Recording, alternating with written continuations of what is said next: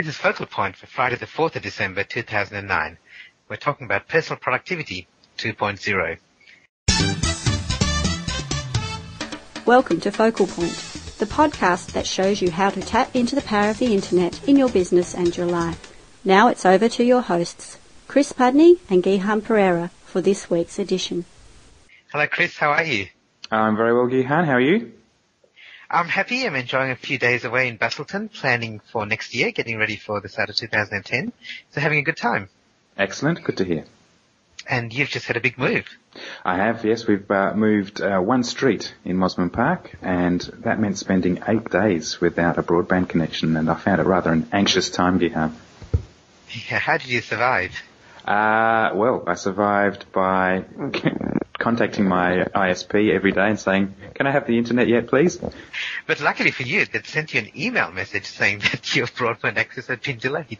Yes, uh, I'd sent in a relocation request and then they disconnected it at one end and then a few days later they sent me an email saying, uh, we're having trouble with your phone number.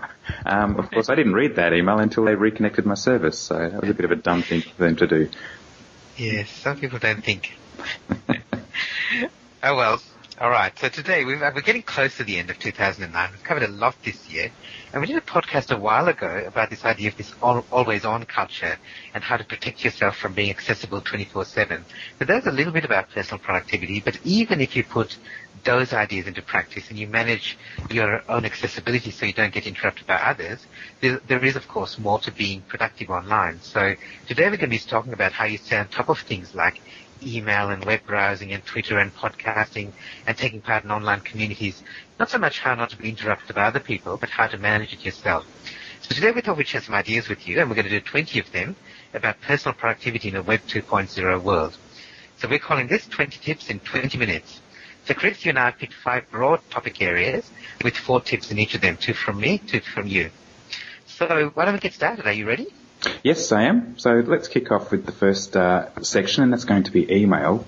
And my first productivity tip in this area is imploring people to use the spelling checker. Now that's not about your personal productivity, that's about my personal productivity because whenever I receive an email that's poorly written, full of spelling errors and grammar errors, uh, I find it completely illegible and uh, so my productivity goes down as a consequence of uh, the people who composed the email not having taken the time to check their spelling.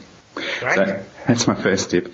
The second one is that if you have uh, an email account that receives high volumes of email traffic, then I'd recommend turning off uh, automatic checking for email, or at the very least, just extending the period between uh, the times that it checks, because if you're continually getting notifications that an email message has arrived, that uh, amounts to an interruption, and interruptions um, are a really good way of destroying personal productivity. So either turn off the automatic notification and when you want to check email, check it manually yourself or at least extend the period to say 30 or 60 minutes between checking for email.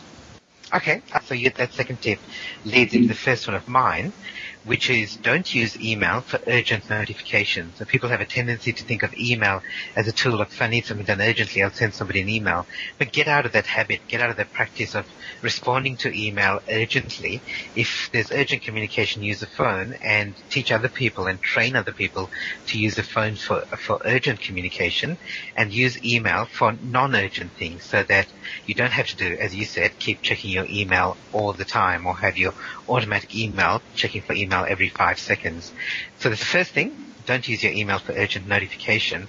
And the second thing is I know all the email productivity experts say this, but they say it because it's true. Don't use your inbox as your to-do list.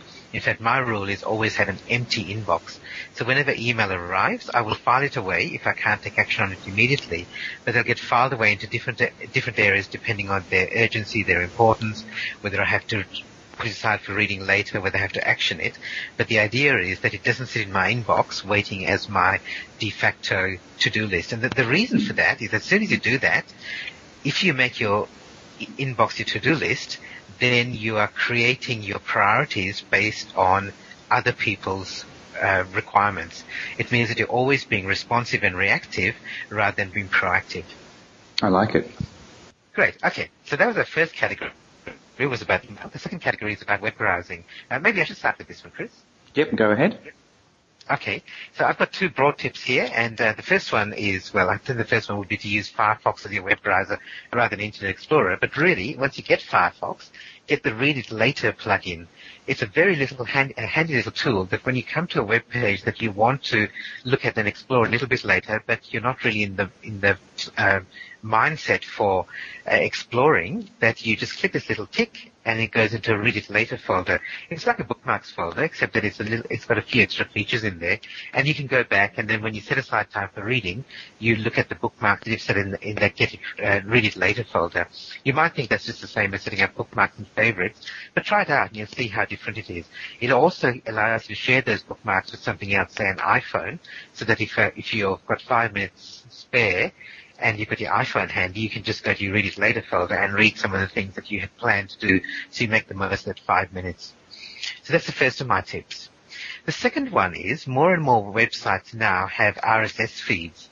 Uh, so you'll see a little orange icon that says RSS feed, and that's typically for blogs, but other websites as well have these little feeds. So if you see a website that you like and you want to keep getting updates from them, and it has a little RSS icon on there. Uh, use that, click it to add it to your RSS reader, and I use Google Reader.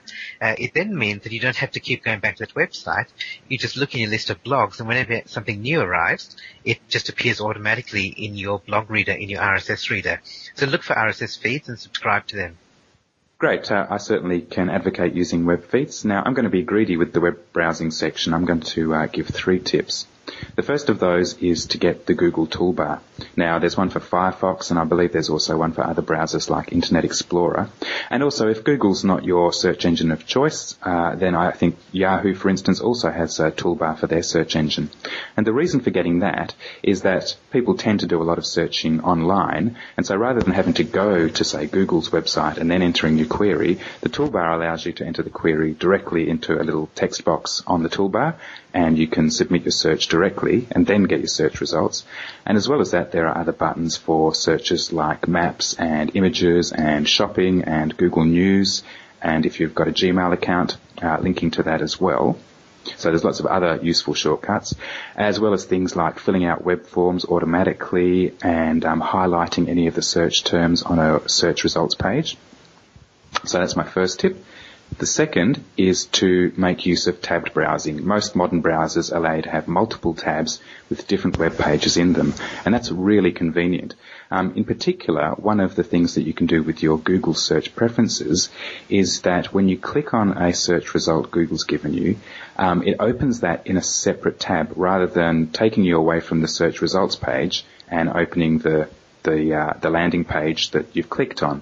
And then when you've looked at that page and found, oh, actually that's not what I was interested in, you have to go back to Google and enter your query again or click the back button. And it's just a, a kind of waste of time. Whereas if you configure your preferences to open each search result in a separate window or separate tab, then you've always got your original search results there that you can go back to with a, a click of tabs or a change of windows.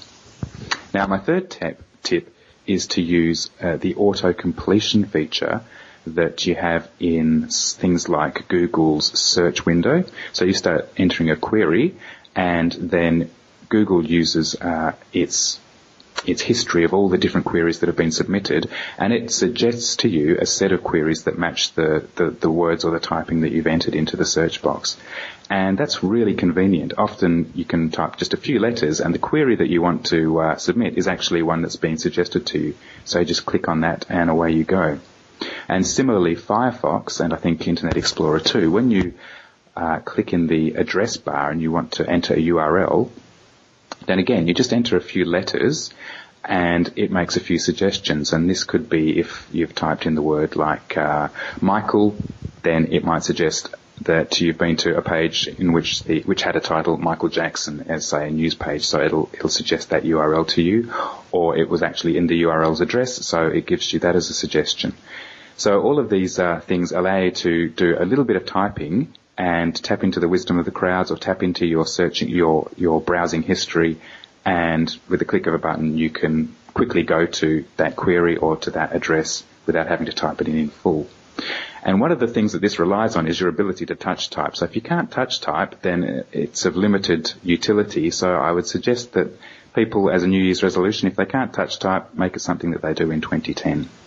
Okay, so the third category is, uh, like we've been saying for the last few years, that Web 2.0 is all about collaboration. It's all about communities. It's about taking part in forums, commenting on other people's blogs, answering questions on LinkedIn, and all of that stuff's important, and you have to do it. And that's not something that you can you can trim back or or cut back time on. You need to do those things, but how can you be more productive as you're doing them? Perhaps you'd like to start, Chris, in this area. Sure. I've just got the one tip uh, as far as the communities and collaboration websites goes, and that's with regard to Facebook. So if you have a Facebook account, uh, during the year, Facebook changed the layout of the, the homepage. So when you went to Facebook and you were already logged in, the way in which it presented information to you was changed. And I found that that was really, really messy because um, on Facebook I'm a fan of lots of bands, lots of TV shows, lots of comedians, and many of them are prolific in posting news items to their um, to their particular profiles, and they just cluttered up my homepage on Facebook. And that was because I had my news feed as the top item on my Facebook homepage. Well, what I was really interested in when I go to Facebook is what my friends are doing rather than what uh, the, the, people I'm fans of are doing. So the thing that I needed to do was drag my status updates to the top of the list of things that your homepage presents to you and make sure news feeds was below that. And once I'd done that, that was a much clearer, um, a much less cluttered homepage that I had on Facebook and I could see the things that I was most interested in first. If I wanted to find out what my favourite shows and favourite bands were doing, then I could just click on the news feeds link and then I would find that information. Okay, and you've only got the one tip because you agreed before, etc. I was, yes. I'm, I'm going to acquiesce to you on this one, Gihan. All right. So the, I've got two tips here, and, and, this is not specifically to Facebook, but broadly take, taking part in communities. The first one's a very simple one that just evaluate what you're what you're contributing, and if it doesn't really add value, don't do it. There's not much point contributing to a blog post by commenting, going, "I agree," or or, or I disagree or something like that that doesn't really add value. So make sure that everything that you do adds value. And that only, that not only helps the, the community and the people who are then reading that, it saves their time of course, but also means that you don't waste all your time spending time just going around agreeing with people or just disagreeing with people or trolling, which is putting um, deliberate comments to, to incite responses. But yeah, everything that you're doing is adding value. So you only do the most productive things. I agree, Gihan. Very funny. the the second thing I'd, I'd, suggest, and this is particularly for people who want to increase their online presence, is that every time you contribute to something like this, you're typing text, you're typing stuff of value. So why not reuse that? So take use of that, uh, the time that you've spent and the energy and the effort and the, the thinking time you put into that. Cut and paste whatever your response was, and post it to your blog. So there's material that you could easily be blogging about um, that you've contributed elsewhere, and uh, instead of just leaving it there, make double use of it by putting it your, uh, by pasting it into your blog as well. And I do that every time I answer a LinkedIn question. I will then cut and paste the question and my response and put it in the blog. I recently on a webinar answered a, a participant's question, I emailed them the answer separately. And so of course I was able to take that and copy that into my blog. Now you do that in a way that you protect their identity and you don't violate copyright. Uh, but in general, it's your material, so you're completely entitled to copy and use it. Very good. So the next section we're going to talk about was Twitter, which has been uh, a really big thing in 2009. Um, I've started using Twitter this year. So do you want to lead off with a couple of suggestions on using Twitter, Gihan? I will, Chris, I will. And um, there are a lot of people who are still not on Twitter, so you may be getting onto Twitter.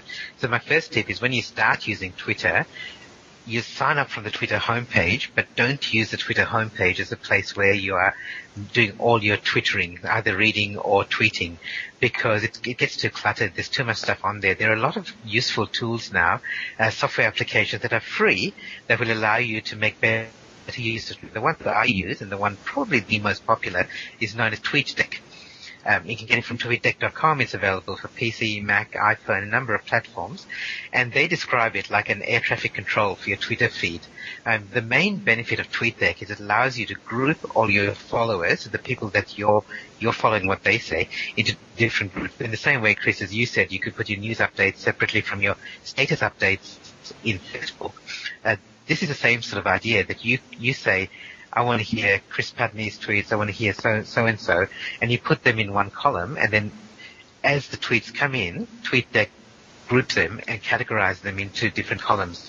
And it makes it so much easier because now your tweets are organized in separate columns which you can then read or delete in one go if, if there's too many of in, them in there. You can prioritize them and it just makes it so much easier because your tweets are organized rather than coming in as one big stream.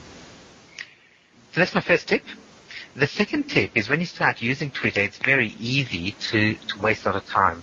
And the simplest way not to waste time is to separate your time into reading time and tweeting time or, or even just scanning time, skimming time, sorry, skimming time versus scanning time. So skimming time is where you quickly go through them and decide what you want to look at further. And the scanning time is when you actually investigate them further. So what I do is whenever I want to have a bit of downtime, I just want to have a five minute break, I'll open up TweetDeck, have a look at what tweets come in, and the, the ones that I like or look interesting, I'll add them to my favorites. And TweetDeck makes it very easy to add them to your Twitter favorites. And that's all. And then I'll close down TweetDeck and I'll go back to my other work. Then, when I set aside time, when I specifically want to go and do some research, I can go through my favorites, click the links, look at them in more detail, and then decide what to do with them. But because I've separated that time, it means that I never get into the uh, situation where I think, oh, let me just take a five minute break, and it turns into a 15 or 20 or 50 minute break. It just doesn't because I'm disciplined about in that five minutes just pushing them aside for, for later reading. Very good. And something I've found throughout uh, using Twitter this year is that I started trying to write um, maybe one tweet a day, but now it's most mostly reading time, and I do that one one time a the, one time a day towards the end of the day. And I wasn't aware of TweetDeck, and I use uh, Power Twitter, so this idea of being able to group uh, your your fo- the people you follow into different groups is uh, a great feature. I'm going to talk a bit about that as part of my tips. The first of which is to be ruthless with uh, the people that you follow.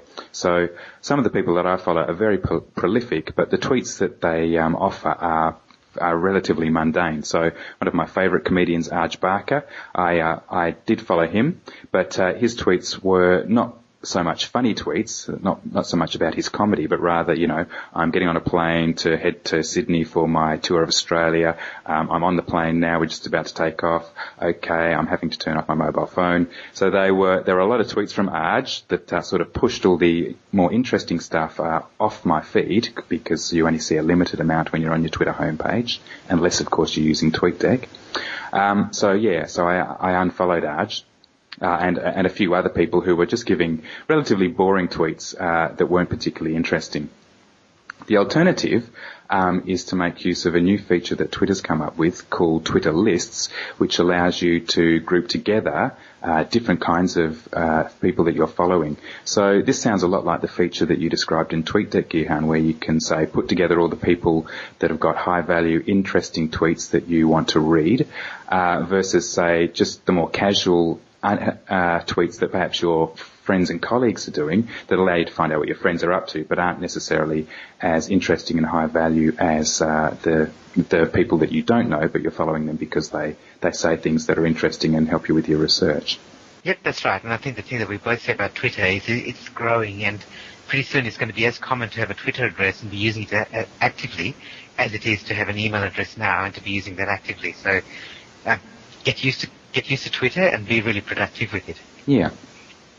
So the next section um, is audio and video, and uh, audio and video sharing has been around as part of Web 2.0 for uh, a few years now, and YouTube I think is one of the most popular websites on the internet for video sharing. Do you want to lead off with your tips for audio and video online, Gihan? Sure, I will, Chris. And both of my tips are based around the fact that audio and video is much harder to quickly skim through and get the gist of. So if, you, are reading an article or a web page or a blog post, it's very easy for me to quickly look at it and, dis- and make an assessment of whether to um, whether I like it or not. With audio and video, it's a lot harder to do that because you generally have to listen or watch a reasonable portion to to get the feeling for it. So both of my tips are around that. So the first one is I like audio better than video because I can listen to audio while multitasking. So at the gym, on my bike, when I'm doing certain kinds of work, um, when I'm walking, so which which is very hard to do with video. Uh, so I would choose audio over video wherever possible. And sometimes even with video, even if all you've got is video, sometimes the vision isn't essential. So there are, there are a lot of like interviews which are just talking heads where I could have them on my iPhone, the video is playing, but I don't really care about watching it. All I need to be sure of is that I've got my ear, earphone plugged in and uh, I can listen to the audio and that's good enough. So that's my first tip. So go for audio over video if possible. The second tip is about fast forwarding. So you can certainly do that with video that you can, uh, especially if it's informational, like non-fiction type video, you can certainly fast forward over the boring bits. But even with audio, you can, uh, sorry, you can do that with audio as well, but specifically with audio, with my iPhone, my iPhone has a great option, which I don't know why they didn't have this before, where I can play podcasts at twice the normal speed and they've done it in such a way that the pitch doesn't change, so the people don't sound like chipmunks, but they sound like they're speaking much faster. And it's surprising how how well that still comes across. That you, in fact, if I didn't tell you that and I played it for you, you might you might think, oh, they're speaking a little bit fast, but you wouldn't guess that it's twice the normal speed. So it means I can now consume my audio podcasts twice as quickly, and I, and I can do twice as much as I used to. Excellent. So in fact, this could be 20 tips in 10 minutes. Hey, that's right. Well, my two tips are, I'd like to follow on from your multitasking point, Gihan, and that is to find a, a good balance. So podcasts are great for multitasking, but there are even some things that uh, you need to set. A, there, there are some tasks that you can't do whilst um, listening to podcasts. So I'm still trying to find that happy balance. I sometimes find myself listening to an interesting podcast while I'm going through my emails for work and or trying and trying to respond to them. And I get to the end of it and I found I haven't really written much, processed many of my emails and I can't really remember what that podcast was about. So things like you know when you're at the gym or perhaps in the car listening to podcasts is a good good time for that or certain types of work. But uh, yeah, you do need to be careful about multitasking when it comes to listening to audio and of course watching video. You can't uh, drive whilst watching video, obviously. And uh, of course, the final tip about audio and video is to subscribe to the wonderful Focal Point podcast. Uh, if there's one podcast you must subscribe to, you've got to start with the Focal Point podcast. Good advice, Chris. Uh, what can I do but endorse that one? Absolutely, you should. yes, I will subscribe to that immediately. Good. I think we did a pretty good job, Chris. I think we did get through our 20 tips in 20 minutes, and I think that we um, did, yeah, stuck to our stuck to our time limit pretty well. Well, for those of our listeners who've uh, come this far, then we're going to offer them a bonus tip and that's with regard to the rise of cloud computing. Now, it's possible these days to store your contacts, your bookmarks and favorites, web feeds, appointments, email documents, all sorts of things can be stored online rather than being stored on your PC. And when you do that, that means you can access them from a variety of locations. So if you can access them from your workplace, you can access them from home, you can access them from a mobile device while you're on the road or whilst you're traveling. And that's a, a great uh, productivity booster. It means that you don't have to waste time synchronizing or copying files to and from different devices and planning ahead. It just means you've got them all in one location that's accessible wherever you have internet access. And that's something that I'm increasingly trying to do. Um, even though I'm relatively homebound, I work from home and I also live at home. Uh, I'm trying to move more of my stuff for on more of my stuff online so I can access it from all over the world. I think that is a good tip, Chris, and I'm doing the same, especially this year since I got my first uh, smartphone, which happens to be an iPhone, and I'm now accessing information from two places. It's a pain to synchronize it, which I do every day anyway because that's how the iPhone works. But there are other documents that I want to be able to access when I'm not at home and I, and I haven't gone to the trouble of synchronizing and using things like Google Docs and Dropbox and a few things like that mean that it's easy for me to get them, get access to them from either place without having to plan it and think about it beforehand. Excellent. Well, I think, Gihan, we've, we've covered a, a, lot of good tips, but I'm sure there are others out there. So if any of our listeners want to uh, suggest any tips to us and to our audience, then uh, we invite them to visit the Focal Point blog and in the comments section for this particular podcast, please give us your productivity tips. Yes, please do that. Thanks very much, Chris. I really enjoyed our podcast today. Yes, and I'll talk to you in a couple of weeks' time. That's right. We're getting very close to the end of 2009, so we've got one more podcast for the year, and that will be looking back at the predictions that we made in January of this year as our top 10 uh, online trends for 2009, and we'll see how well we did or how, how, how badly we did. Yes. so I'll see you in a couple of weeks' time, Chris. Speak to you then, Gihan. Bye for now. You've been listening to the Focal Point podcast. You can find us on the web at www.gihanperera.com forward slash podcast. That's G-I-H-A-N-P-E-R-E-R-A dot com. Subscribe to the podcast, listen to all our past issues, or leave us your comments and questions. We look forward to having you back next time.